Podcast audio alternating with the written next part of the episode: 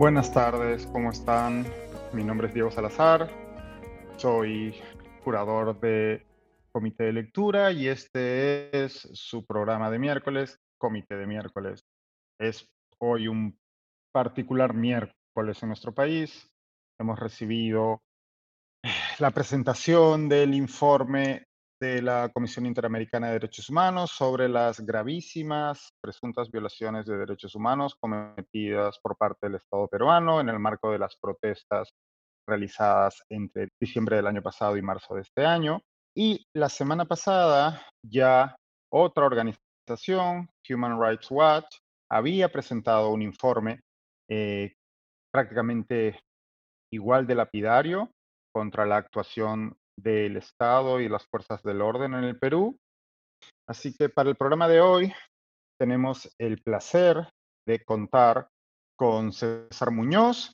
Él es director asociado para las Américas de Human Rights Watch. Nos habla desde Sao Paulo, Brasil.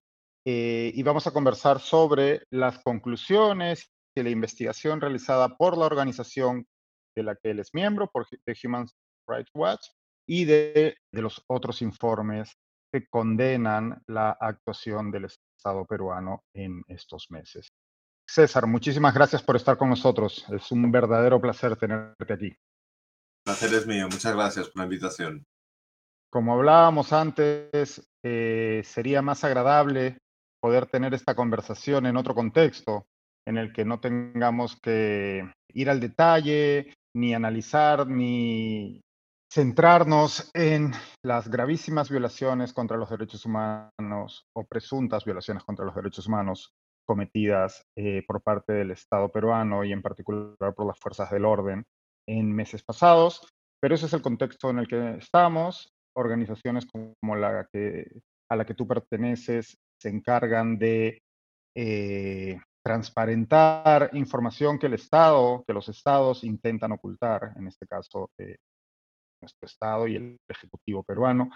Quería empezar por si nos hicieras una pequeña panorámica, un pequeño resumen ejecutivo del el informe que presentaron ustedes hace ya unos días. ¿Cuáles son las principales conclusiones a las que ha llegado Human Rights Watch respecto a la actuación del Estado peruano eh, a lo largo de estos meses de protesta?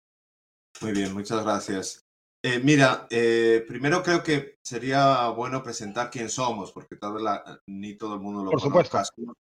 Somos una organización internacional sin fines de lucro que actuamos en todo el mundo. Yo estoy en Brasil y trabajo en varios países de América Latina y nos dedicamos a documentar eh, violaciones de derechos humanos en base a, nuestra propia, propia, investigación en el terreno. Entonces, para, para este informe de Perú, yo fui a fui a Perú con un equipo de investigadores que dirigí y, hicimos más de 140 entrevistas a testigos de, violencia, a familiares, hablamos con la policía, estuvimos en el hospital de la policía, por ejemplo, hablando con policías heridos, eh, hablamos con, con, la fiscalía, con la fiscal de la nación, con, con, hablamos con los ministros de defensa y del interior y otras autoridades.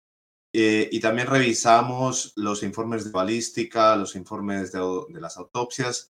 Eh, consultamos con forenses internacionales sobre, sobre digamos, e, el análisis de esos documentos, documentos de los hospitales, eh, etc. Y el tercer elemento de nuestra investigación fue el análisis de videos de, de, las protestas, ¿no? Eh, que, verificamos. O sea, no es cualquier video porque en las redes sociales no, por supuesto. Pues, no puede compartir un video diciendo que es de un lugar y no es. Esa es la realidad. Entonces tenemos un equipo dentro de Human Rights Watch que se ocupa de, verificar los videos y, revisamos 67 horas de, video, ¿no? Si estábamos revisando es en, concreto el informe basado en la parte de los videos y es, un trabajo de, tan exhaustivo y de una calidad similar al que había, y llegaba a conclusiones similares a las que había llegado un, reporte del New York Times, que también eh, eh, analizó horas y horas de video con su equipo, con su equipo de, de, video para pues, demostrar que se habían utilizado armas que el ejército y el, la policía peruana desde el Ejecutivo estaba negando haber usado. Pero solo es inciso, porque en efecto, cuando se habla de estos informes, muchas veces, como bien señalabas tú al inicio, eh, una buena parte de la audiencia no tiene claro cuál es el trabajo y cómo es el proceso para llegar a las conclusiones que ustedes llegan. Sí, nuestro equipo de verificación, de hecho, es, hace un trabajo parecido al, de, al equipo del New York Times y en algunas ocasiones hemos colaborado. Eh, la diferencia es que nuestro informe es como mucho más amplio que aquella investigación que fue excelente del New York Times. Nosotros estamos analizando más casos ¿no? de, lo, de lo que ocurrió. Y, y, básicamente lo que yo diría es que, primero que la, toda esta crisis la desencadenó Pedro Castillo cuando intentó dar un golpe de Estado en Perú, eh, porque los, los hechos del 7 de diciembre fueron gravísimos, intentar cerrar el Congreso, tomar control del Poder Judicial, o sea, fue lo mismo que, que, hizo Alberto Fujimori en 1992, que a él le funcionó y realmente tomó control del Estado y Pedro Castillo no. Entonces, empezando ahí, tenemos... La, intención y las palabras fueron la misma, en, exacto, Exactamente. Entonces, tenemos ahí una responsabilidad. Ahora, lo que ocurrió después no es responsabilidad de Pedro Castillo. Eh, y lo que vimos fue una, eh, eh, unas, unas manifestaciones que la mayoría eran pacíficas. O sea, eso está constatado, por ejemplo, en los informes de la Defensoría del Pueblo, y tal vez los, la gente que esté escuchando diga, no, pero yo vi muchos actos de violencia. Bueno, es porque en los medios de comunicación siempre se usan los momentos de violencia porque son más atrayentes, pero la realidad es que la mayoría de las manifestaciones fueron pacíficas, pero sin duda hubo unos incidentes gravísimos de violencia en el contexto de manifestaciones, donde personas entraron en, en aeropuertos, en las pistas de aterrizaje, quemaron edificios públicos, lanzaron piedras a la policía. Y esos eh, hechos eh, tienen que ser investigados sin quien haya cometido delitos en ese contexto. Eh, tiene que, que, responder ante la ley. Ahora, esos hechos de violencia no justificaron la respuesta desproporcionada, brutal e indiscriminada de las fuerzas del orden. Y eso es, digamos, una conclusión clave de nuestro informe que documentó cómo, que, cómo fue esa respuesta. ¿no? Y, lo que vimos, por ejemplo, fue que hubo 49 muertes en este contexto de, de, la respuesta del Estado y de ellas por lo menos 39 fueron por bala eh, y disparadas por, por fusiles de asalto y por pistolas. O sea, primero, no, o sea, no tiene sentido usar fusiles de asalto contra manifestantes y más aún porque, las, porque la policía ni las Fuerzas Armadas han decomisado ninguna arma en, en las manos de los manifestantes. Y no solo eso, sino que no ha habido ninguna imagen. En las 37 horas que nosotros miramos, no hay una imagen donde se vea un manifestante. Eh, entonces, tenemos esos elementos. Tenemos el elemento de que, de que en muchos casos la muerte de, los, de las personas ocurrió por disparos a la parte superior del cuerpo, ¿no? que indica eh, eh, que estaban apuntando a esa parte superior del cuerpo. Tenemos casos en los que eh, las muertes ocurrieron a enorme distancia. ¿no? Hay un caso, por ejemplo, que nosotros calculamos en Ayacucho, donde la, bala fue disparada a 90 metros de distancia de donde estaba la persona que murió. Entonces, la idea de, que, se disparó esa bala en legítima defensa no se, no se sustenta, porque esa persona que murió no estaba armada. Entonces, no hay forma que esa persona supusiera una amenaza eh, de vida contra el militar, en este caso, que disparó. Y hay que recordar que las fuerzas, que, las, las armas de fuego según la legislación peruana y la legislación internacional, solo se pueden usar cuando está en riesgo una vida, la vida del policía o militar o una tercera persona, pero no se pueden usar en otras circunstancias, no se pueden usar para defender un inmueble o un aeropuerto, aunque sea. Claro. no, eso es ilegal.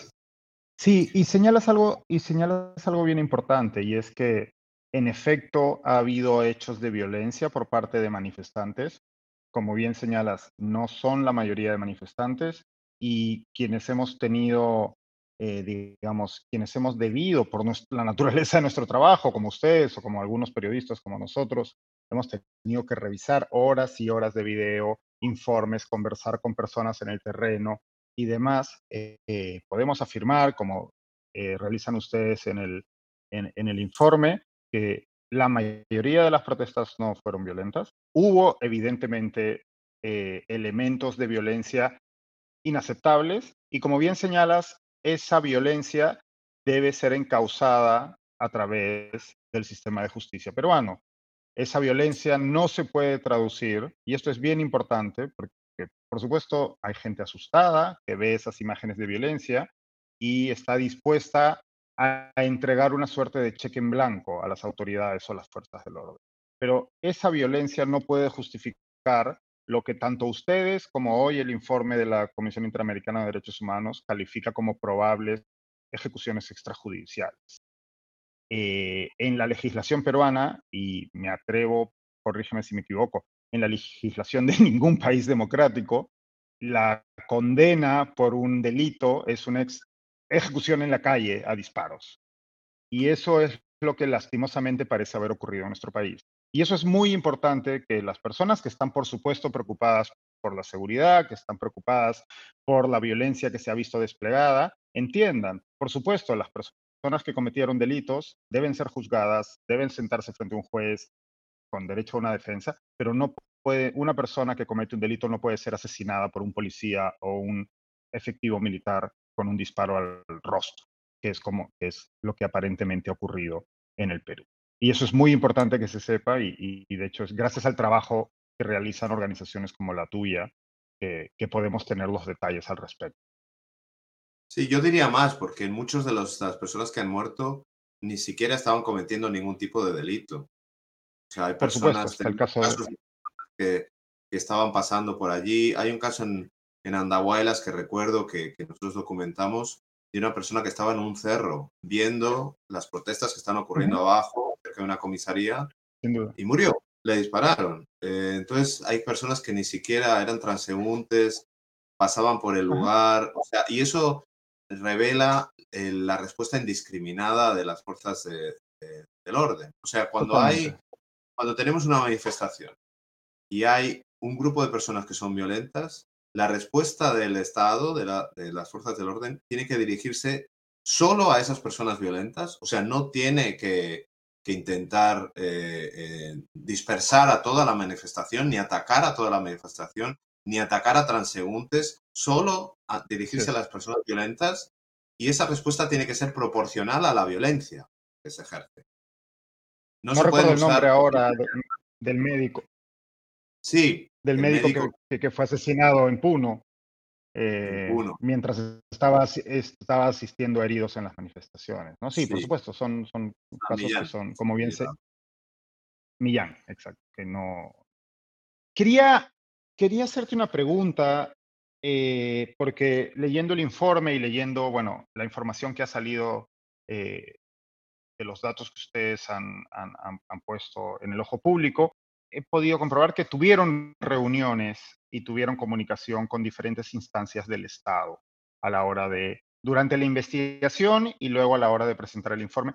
¿Cuál es la respuesta que han recibido ustedes y de parte de qué miembros, ya sea del gobierno o de las instituciones?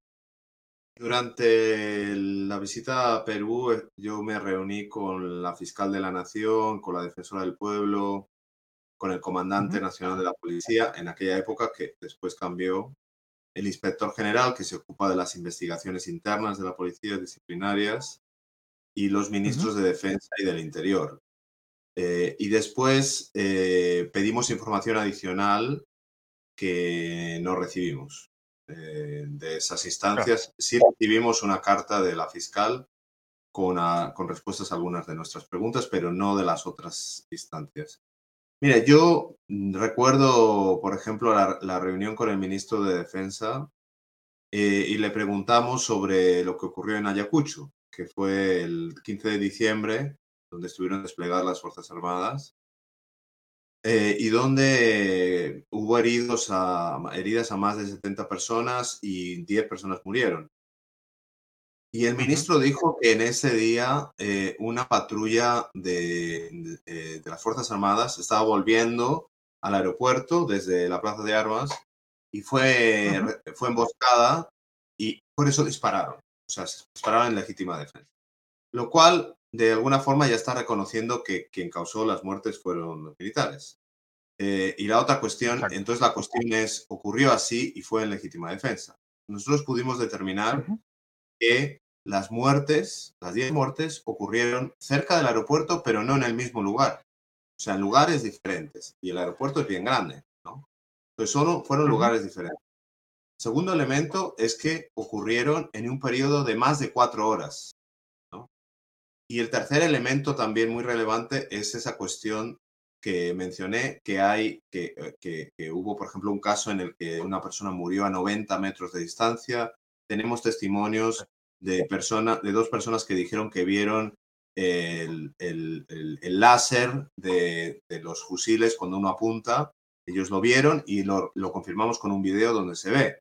Entonces, tenemos militares que están apuntando fusiles de asalto a personas que no estaban armadas. Entonces, todos esos elementos realmente eh, eh, eh, yo creo que refutan esa teoría que no tiene evidencia de que, de que hubo una emboscada. No fue así sin duda. Quería, antes de continuar, estoy viendo que estamos teniendo eh, ya participación de la audiencia a través de nuestro, nuestra sección de comentarios en la, en la transmisión en YouTube. Y quería responderle, y bueno, por supuesto te invito a ampliar a ti la respuesta, porque todos sabemos que vivimos un momento de gran polarización, en donde eh, la ciudadanía y las distintas audiencias, eh, digamos que no voy a calificarlo, pero hay cierta suspicacia ante el trabajo de organizaciones como Human Rights Watch o incluso la OEA y la Comisión Interamericana de Derechos Humanos, ¿no? Y por ejemplo, hay una persona eh, que es un, habitual, me parece, de nuestras transmisiones, el señor Mario Arruz, que pregunta qué dicen de lo que viene aconteciendo en Nicaragua o Venezuela. Eh, yo solo voy a leer un titular y te cedo la palabra porque creo que es importante que dejemos claro cuáles son las, cuál es la posición de, Human Rights Watch al respecto. Eh, hace solo cuatro meses o cinco meses, eh, Human Rights Watch calificó lo que venía ocurriendo en Venezuela, Nicaragua y Cuba como abusos aberrantes. Ese fue el término exactamente utilizado por Human Rights Watch. Y en el caso concreto de Nicaragua, que bueno, es uno de los focos de atención de cualquier persona preocupada por lo que viene ocurriendo en materia de derechos humanos en la región. Human Rights Watch habla de una espiral de represión contra cualquier oposición. ¿no? Eh, si, si, te interesa ampliar un poco esto, porque creo que es importante que nuestra audiencia entienda esto no se trata de animadversión contra un gobierno o contra facciones ideológicas, esto se trata de derechos humanos, esto se trata del Estado de Derecho y de velar por el buen uso de las herramientas democráticas en nuestros países. Sí, como dices, los derechos humanos no tienen ideología. No hay derechos humanos de izquierda o de derecha. Eh, y se puede defender y se debe defender los derechos humanos desde diversas posiciones ideológicas. Nuestra organización no tiene vinculación de partidos o ideología política y tampoco recibimos financiación de ningún gobierno del mundo. No tenemos, porque no la aceptamos porque nos limitaría lo que podemos decir. En términos de Nicaragua, Venezuela y Cuba, pues son las tres dictaduras que tenemos en América Latina, donde no hay libertades, no hay no hay justicia independiente, el, Estado está controlado por, por, un pequeño grupo de, personas, de hombres, que, principalmente hombres, que someten a la población. Y esa es la realidad. Y eso nosotros lo documentamos de la misma forma que documentamos abusos, por ejemplo, en, Estados Unidos también, abusos de derechos humanos. Muchísimas gracias, César. Creo que era relevante hacer esas precisiones. Voy a leer tres conclusiones a las que llega el informe que presentó, que presentó tu organización hace unos días, eh, por si la audiencia que nos, que nos está eh, atendiendo en este momento y que va ingresando, no, no, no ha tenido la, la, posibilidad de empaparse de esta información todavía. Eh, la primera es, el ejército y la policía del Perú llevaron a cabo lo que podrían constituir ejecuciones extrajudiciales o arbitrarias, así como otros abusos brutales contra manifestantes y transeúntes durante las protestas de los últimos meses. Dos, aparentes intentos del gobierno para minimizar los abusos junto con la aparente pasividad ante pruebas sólidas de abusos generan interrogantes sobre una posible negligencia o incluso complicidad. Y tres, esto es una solicitud, el gobierno debería invitar a una comisión de expertos internacionales independientes para que respalden las investigaciones penales. La comunidad internacional debe apoyar un diálogo nacional amplio sobre las preocupaciones legítimas de los peruanos. Me gustaría centrarnos en el punto dos, en lo que que, lo que la organización califica como intentos del gobierno para minimizar los abusos y una pasividad ante pruebas sólidas de estos, que generarían interrogantes sobre una posible negligencia o incluso complicidad. Me parece que a estas alturas, ¿no? Tenemos un, el, la presidenta Dina Boluarte asume el gobierno el día 7 de diciembre, luego del intento de golpe fallido por parte del expresidente Pedro Castillo, eh, nombra un gabinete en los días siguientes, ese gabinete luego es renovado, asume el premierato el actual primer ministro Alberto Tarola, eh, y desde entonces, en efecto, lo que hemos visto de parte de tanto la presidenta como principalmente del premier Alberto Tarola, pero también de otros ministros, incluida lastimosamente la responsable de la diplomacia peruana, que es la señora Ana Cecilia Gervasi, lo que hemos visto es un esfuerzo constante por minimizar las, las denuncias en materia de derechos humanos. Denuncias que en un inicio provenían desde la propia ciudadanía peruana, desde los propios medios peruanos y que luego han escalado a nivel internacional a través del el trabajo de instituciones como la que tú representas. ¿A qué conclusiones llega hoy Human Rights Watch respecto a esa actitud constante? Porque ya no, ya digamos que ya no, ya pasó el momento de brindarle el beneficio de la duda, ¿no? ya no podemos decir, no, es que hubo un error, no, es que eh, eh, no tenían las riendas completas de la situación. Y lo hemos visto hoy mismo, me imagino que, pudiste ver a la presidenta peruana en conferencia de prensa respondiendo al informe de la Comisión Interamericana de Derechos Humanos, en donde de nuevo minimiza eh, las críticas, minimiza las acusaciones, defiende de forma, yo creo que a estas alturas, injustificable la actuación de las fuerzas del orden. ¿Qué conclusión sacan ustedes de esta actitud constante por parte del Ejecutivo peruano? Mira, yo lo que diría es que, o sea, es fundamental que haya justicia aquí, ¿no? Y que se investigue a quien violó la ley peruana.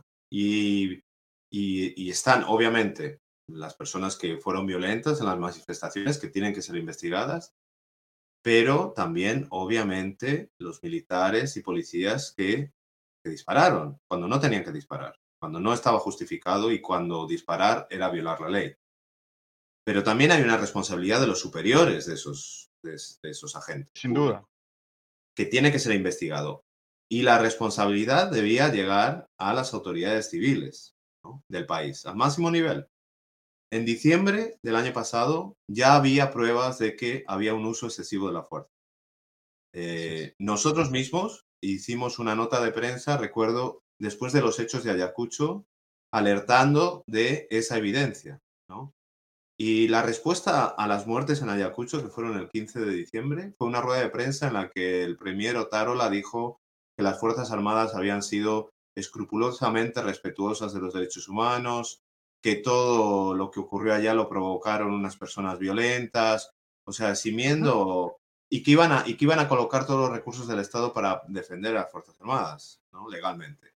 Entonces, todo, todo un esfuerzo para eximir al Estado al final de cualquier responsabilidad en las muertes. Y eso continuó, las muertes continuaron porque el mensaje que se mandó desde el gobierno era, no pasa nada, aquí las fuerzas del orden no tienen ninguna culpa, sigamos como estamos. Entonces se perdió una oportunidad ahí de haber parado los abusos, de haber dicho, no, vamos a ver qué pasó, vamos a ver. Eh, eh, o sea, se puede dar, como tú dices, el beneficio de la duda en las primeras muertes, pero no en las siguientes. ¿no? Y lo que ocurrió fue un esfuerzo del gobierno de minimizar lo que estaba pasando, una ceguera voluntaria, en acusar a otros, en decir, no, la, la munición vino de Bolivia, las muertes fueron por armas hechizas, no hay, no hay ninguna evidencia, cero evidencia de que eso ocurrió. O sea, todas las, las balas que se encontraron en los cuerpos de las personas, en las autopsias, los informes de balística muestran que son balas eh, que pueden ser disparadas con las armas que nosotros documentamos que las fuerzas del orden usaban ese día. O sea, sabemos las armas que usaban y, y las balas que mataron a las personas son eh, balas que se, que se podían usar con ese tipo de armas. Y recordemos que no ha habido ningún eh, decomiso de armas en manos de los manifestantes. O sea, hubo todo un esfuerzo del gobierno por, por negar lo que estaba pasando y hay una responsabilidad ahí, porque el, digamos, el, la autoridad civil tiene que eh, actuar para evitar que se cometan delitos, abusos, y si se cometen, tiene que garantizar que haya justicia. Sin duda. Hay un detalle bien importante que ha señalado y que de hecho lo señala tanto el informe eh, realizado por ustedes como el informe de la Comisión Interamericana, y es que en efecto no ha habido, no se han decomisado ningún tipo de arma de fuego a los manifestantes durante las intervenciones. Y esto, por supuesto, contradice palabras dichas no una, sino dos y hasta tres veces por la propia presidenta del gobierno, que señalaba que había habido un tráfico de armas a través de la frontera con Bolivia y que esas armas habrían sido responsables de las muertes de compatriotas. Estoy citando sus palabras.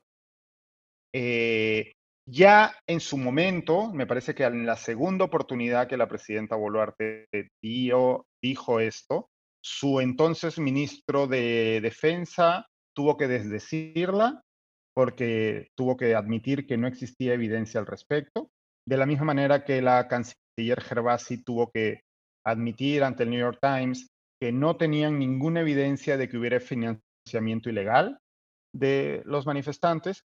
Y a mi modo de ver, y me gustaría conocer tu opinión al respecto, y por eso te preguntaba a qué conclusiones llegaban ustedes en base a toda esta evidencia.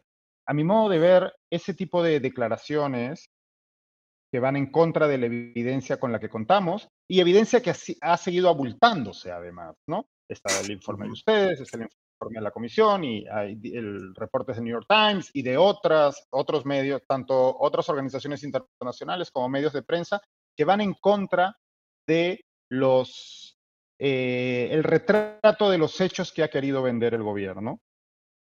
Eh, lo único que hace esto, me parece, es hablarnos de una indolencia y responsabilidad gravísima por parte del gobierno y una falta tremenda de autocrítica. No hay en ningún momento una corrección, no hay en ningún momento, y para mí eso es lo más preocupante, ¿no? Porque, volvemos, los, los posibles delitos cometidos son gravísimos, pero uno esperaría de un gobierno uno esperaría de nuestros líderes políticos que haya un esfuerzo, por lo menos, por lo menos un esfuerzo de corregir en el tiempo y de caminar hacia atrás, desandar el camino en, en, el momento en el que se les demuestra que están equivocados y que aquellas cosas que han dicho son falsas.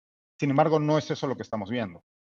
No, no es así. O sea, la respuesta de la presidenta es, bueno, el Ministerio Público va a investigar. O sea, está, y, esas investigaciones nosotros sabemos que van a tardar. Y, nosotros hemos identificado problemas. eso es así. Claro, claro. Hemos identificado problemas graves en las investigaciones, pero la Fiscalía, eh, digamos, tiene un papel fundamental en, hacer esa, esa, delimitación de las responsabilidades penales. Pero es eso, va a tardar años tal vez. Y mientras tanto, no hay una explicación a los peruanos de lo que ocurrió aquí. O sea, eso es lo que falta. Eh, falta un, eh, eh, una, una, explicación de por qué, por qué se llegó a este, a este momento tan, tan dramático en la historia, yo creo, de, Perú. ¿Cuáles son las, las, digamos, las, los problemas estructurales que llevaron ahí. y, problemas estructurales en las Fuerzas Armadas y en la policía. Eso no va, eh, eh, la reforma de la policía no es una cuestión que va a determinar la fiscalía en una investigación penal. O sea, aquí hay más elementos que tienen que, llevar, que, llevarse en cuenta y por eso una recomendación fundamental de nuestro informe es que eh, haya un grupo de expertos internacionales que haga ese trabajo. Eh, y, alguien puede preguntar, ay, ¿por qué tienen que ser extranjeros y no pueden ser peruanos? No, perfecto, podrían ser peruanos y hay juristas excelentes en Perú. El problema es el clima de polarización del país, que es muy difícil encontrar a una persona que, que pueda ser aceptada por todos dentro de, de, Perú. Alguien le va a encontrar una tacha, etcétera. Por eso los ejemplos recientes que hemos tenido de situaciones similares en la región han sido expertos extranjeros de, América Latina que han hecho informes sobre situaciones graves en, Bolivia, en Nicaragua y en México. Y ese grupo, o, sea, tendría dos, yo lo veo como con un doble mandato. Primero, fortalecer las investigaciones penales con su expertise, con estrategias de investigación, con asesoría en peritajes, por ejemplo, y segundo, hacer un informe que vaya a las causas estructurales de la crisis que vive Perú. ¿Qué otras recomendaciones hace la organización? Si, si pudieras listarlas, por favor. Mira, yo creo que diría cuatro, para hacer un resumen. Tenemos una lista muy larga, pero diría cuatro. Una es esta comisión que eh, en el pasado ha estado, ha funcionado vinculado con la Comisión Interamericana de Derechos Humanos, en otros ejemplos. Entonces podría ser un modelo así. El segundo, la segunda recomendación es una recomendación básica y es que haya justicia. O sea, no se pueden quedar en la impunidad estos casos, no solo por, por el, digamos, lo que significa para las familias que han perdido un, ser querido, sino porque eso es un peso para el futuro de Perú. O sea, tener casos tan graves de violaciones de derechos humanos que no sean resueltos va a continuar como una herida abierta en la historia del país. El tercer punto que yo diría es que en este clima de polarización es necesario el diálogo. Y la, y la presidenta hoy lo dijo, ah, nosotros siempre hemos ah, estado abiertos al diálogo. Puede decirlo, pero antes de que alguien vaya a hablar con ella, ella va a tener que dar unos pasos muy concretos para, para que haya algún tipo de confianza. El primer paso es reconocer que hubo abusos, que hubo abusos por parte de las fuerzas de seguridad. El garantizar que va a haber justicia, ¿no? Y el prometer, por ejemplo, eh, tomar eh, eh, que ese diálogo sea un diálogo abierto, incluyente, que incluya todos los temas, incluso temas políticos que pueden tener, que los peruanos pueden tener demandas legítimas políticas, económicas, sociales y, y sobre el tema gravísimo de la marginación y desigualdad, especialmente en el sur del país. Entonces sería necesario esos pasos previos y creo que también sería necesaria una mediación para que ese diálogo funcione. Y una mediación que podría ser de algún organismo internacional, de la ONU o, de, o de, algún otro, otra entidad que sea aceptada por los dos lados. Esa sería nuestra tercera recomendación.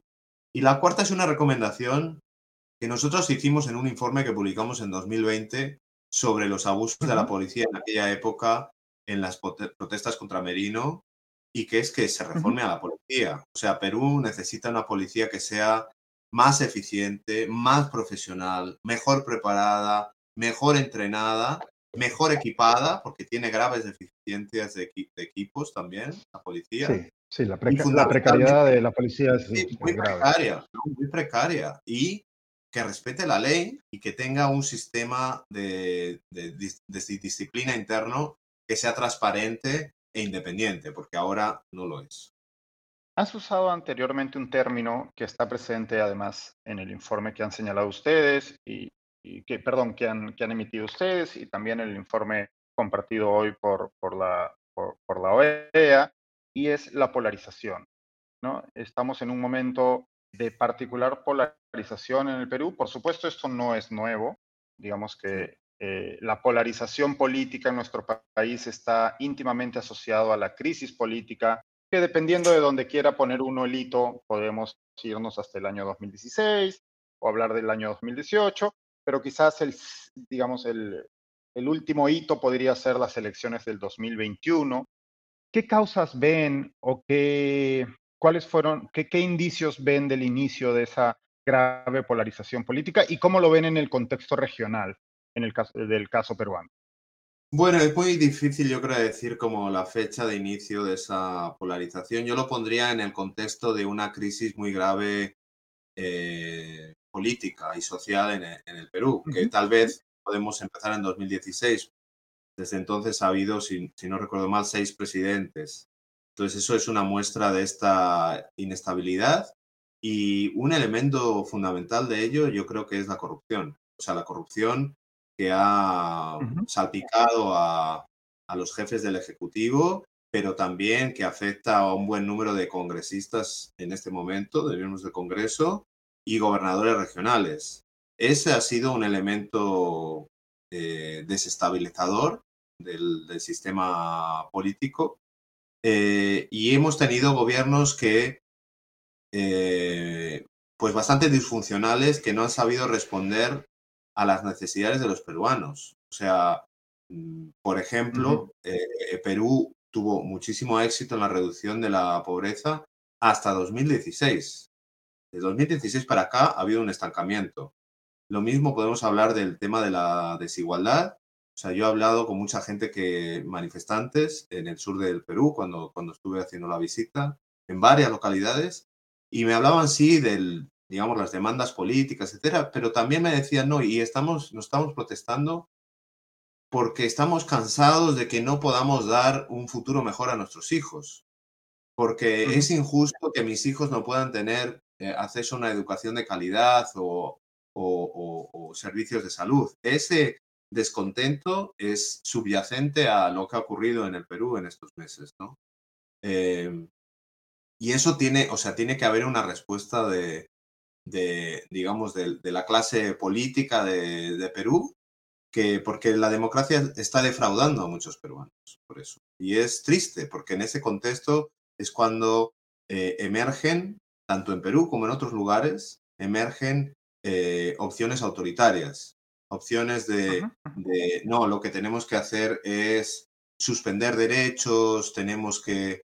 Eh, ese, ese tipo de, de discurso está presente en Perú y en otros lugares. Y, y, no, y no es una cuestión de ideología, porque lo hemos visto con, no con gente de izquierda y de derecha. ¿no? El propio Pedro uh -huh. Castillo, por ejemplo, usó estados de emergencia sin justificación. Y, y, lo vemos en, en, en gobiernos de, de, derecha de la misma manera. Yo estoy en Brasil y durante cuatro años tuvimos que sufrir a un presidente, Jair Bolsonaro, que en todo momento estaba intentando socavar las instituciones democráticas. Sin duda. Para ir terminando, y quería hacerte una pregunta, como, sabes, parte de mi, de mi, dedicación personal es el análisis y crítica de medios, es una de mis debilidades, eh, el trabajo de, tanto de mío como de mis colegas y, su análisis. Eh, ¿qué, a, qué conclusiones llega eh, la organización respecto al papel de la prensa en el Perú en esta crisis política y, por supuesto en particular en estos últimos meses de, de, de, donde la crisis se ha enconado de una manera mucho mayor. Sí, mire, yo lo, lo primero que diría es que eh, los periodistas peruanos eh, han sufrido mucha violencia también. ¿no? Eh, cuando uh -huh. en el trabajo que han hecho cubriendo manifestaciones, ha habido casos de mucho hostigamiento, agresiones y también ha habido detenciones arbitrarias contra ellos. Eh, en el, según la Asociación Nacional de, de Periodistas de Perú, eh, la mayoría de esos actos de violencia en diciembre fueron cometidos por manifestantes y desde enero ha sido la policía. Entonces tenemos una situación que, que hay agresiones a, a periodistas y en, algunos, en algunas circunstancias yo creo que es eh, debido a un entorno de, de, agresividad contra la prensa, ¿no? De, uh -huh. que viene de las máximas autoridades en muchos lugares, no, no solo en Perú. ¿no? Eh, entonces ese, ese lenguaje de líderes políticos contra la prensa es muy perjudicial y puede colocar a los periodistas en riesgo. Em, sobre el trabajo, mm, digamos, de la prensa de, de cobertura, Mira, yo no tengo un análisis muy detallado porque no es tanto nuestro, es un poco más apreciación de lo que he visto, pero no es una cuestión directamente de derechos humanos. Yo creo que ha habido unos reportajes eh, excelentes, por ejemplo, de IDL Reporteros, ha hecho muy buen trabajo en Ayacucho, hizo un reportaje de, Juliaca también, eh, y ha habido eh, periodistas en provincias y, el periodismo de investigación ha hecho un gran esfuerzo por saber lo que ha ocurrido. He visto menos en la prensa desde Lima, porque realmente, o sea, lo que la mayoría de los abusos han sido en provincias, ¿no? Ha habido un muerto en Lima que fue probablemente la evidencia apunta que fue por un cartucho de, gas lacrimógeno, pero realmente disparado a muy poca distancia. Muy poca distancia. Y hay un vídeo donde, donde se, ah, no solo un vídeo, varios vídeos que nosotros analizamos que se ve, eh, pero aquí la mayoría de las muertes han sido fuera y entonces quien ha hecho más ese trabajo en el terreno son la prensa que estaba allí, ¿no? Muchísimas gracias, César. Eh, no sé si hay algo que quieras añadir, ya estamos terminando, algo, alguna conclusión más que nos quisieras comentar del informe. No, yo creo que lo hemos cubierto. A mí, así, en lo personal, yo he hablado con muchas familias que han perdido a seres queridos, personas que han sido heridas muy graves, incluso, como he dicho, policías que han sido heridos. Y cuando uno hace esas entrevistas, se te parte el corazón. O sea, ves el sufrimiento sin sentido de esas personas y realmente es imprescindible que haya justicia en esos casos. Es, es, se lo debemos a las familias eh, eh, y a las víctimas y por eso realmente el, digamos, eh, es fundamental que la Fiscalía avance con las investigaciones. Sin duda. Y que tengamos una respuesta algo más empática de parte también del Ejecutivo. Creo que eso, no, yo no me cansaré de, de pedirlo porque siento que la indolencia que está demostrando el Ejecutivo no, no es justificable. Muchísimas gracias, César. De verdad que ha sido un verdadero placer conversar. Espero que podamos volver a hacerlo en circunstancias más felices. Sí, muchas gracias. Saludos a todos en la organización por el excelente trabajo que vienen realizando. Gracias. Muchas gracias. Gracias por invitarme. Esto ha sido todo por hoy. Los invito a revisar tanto el informe de Human Rights Watch como el presentado hoy por la Comisión Interamericana de Derechos Humanos. Ambos links están en la descripción del evento de la transmisión en YouTube, en nuestro canal, y también los hemos compartido en nuestras redes sociales, principalmente en Twitter, y en el newsletter que escribo yo a diario en Comité de Lectura. Si no están suscritos aún al newsletter, pueden hacerlo desde nuestra página web, comitedelectura.pe. Eh, la suscripción al newsletter es gratuita. Todos los días eh, comento la noticia más importante del día, compartimos algunos de los podcasts que realizamos en comité y también hago una selección de artículos, noticias, entrevistas, reportajes en la prensa internacional que a mi juicio eh, son más que interesantes para ustedes. Espero que hayan disfrutado de la entrevista de hoy y nos vemos el domingo en Comité de Domingo. Muchísimas gracias por su atención y hasta entonces.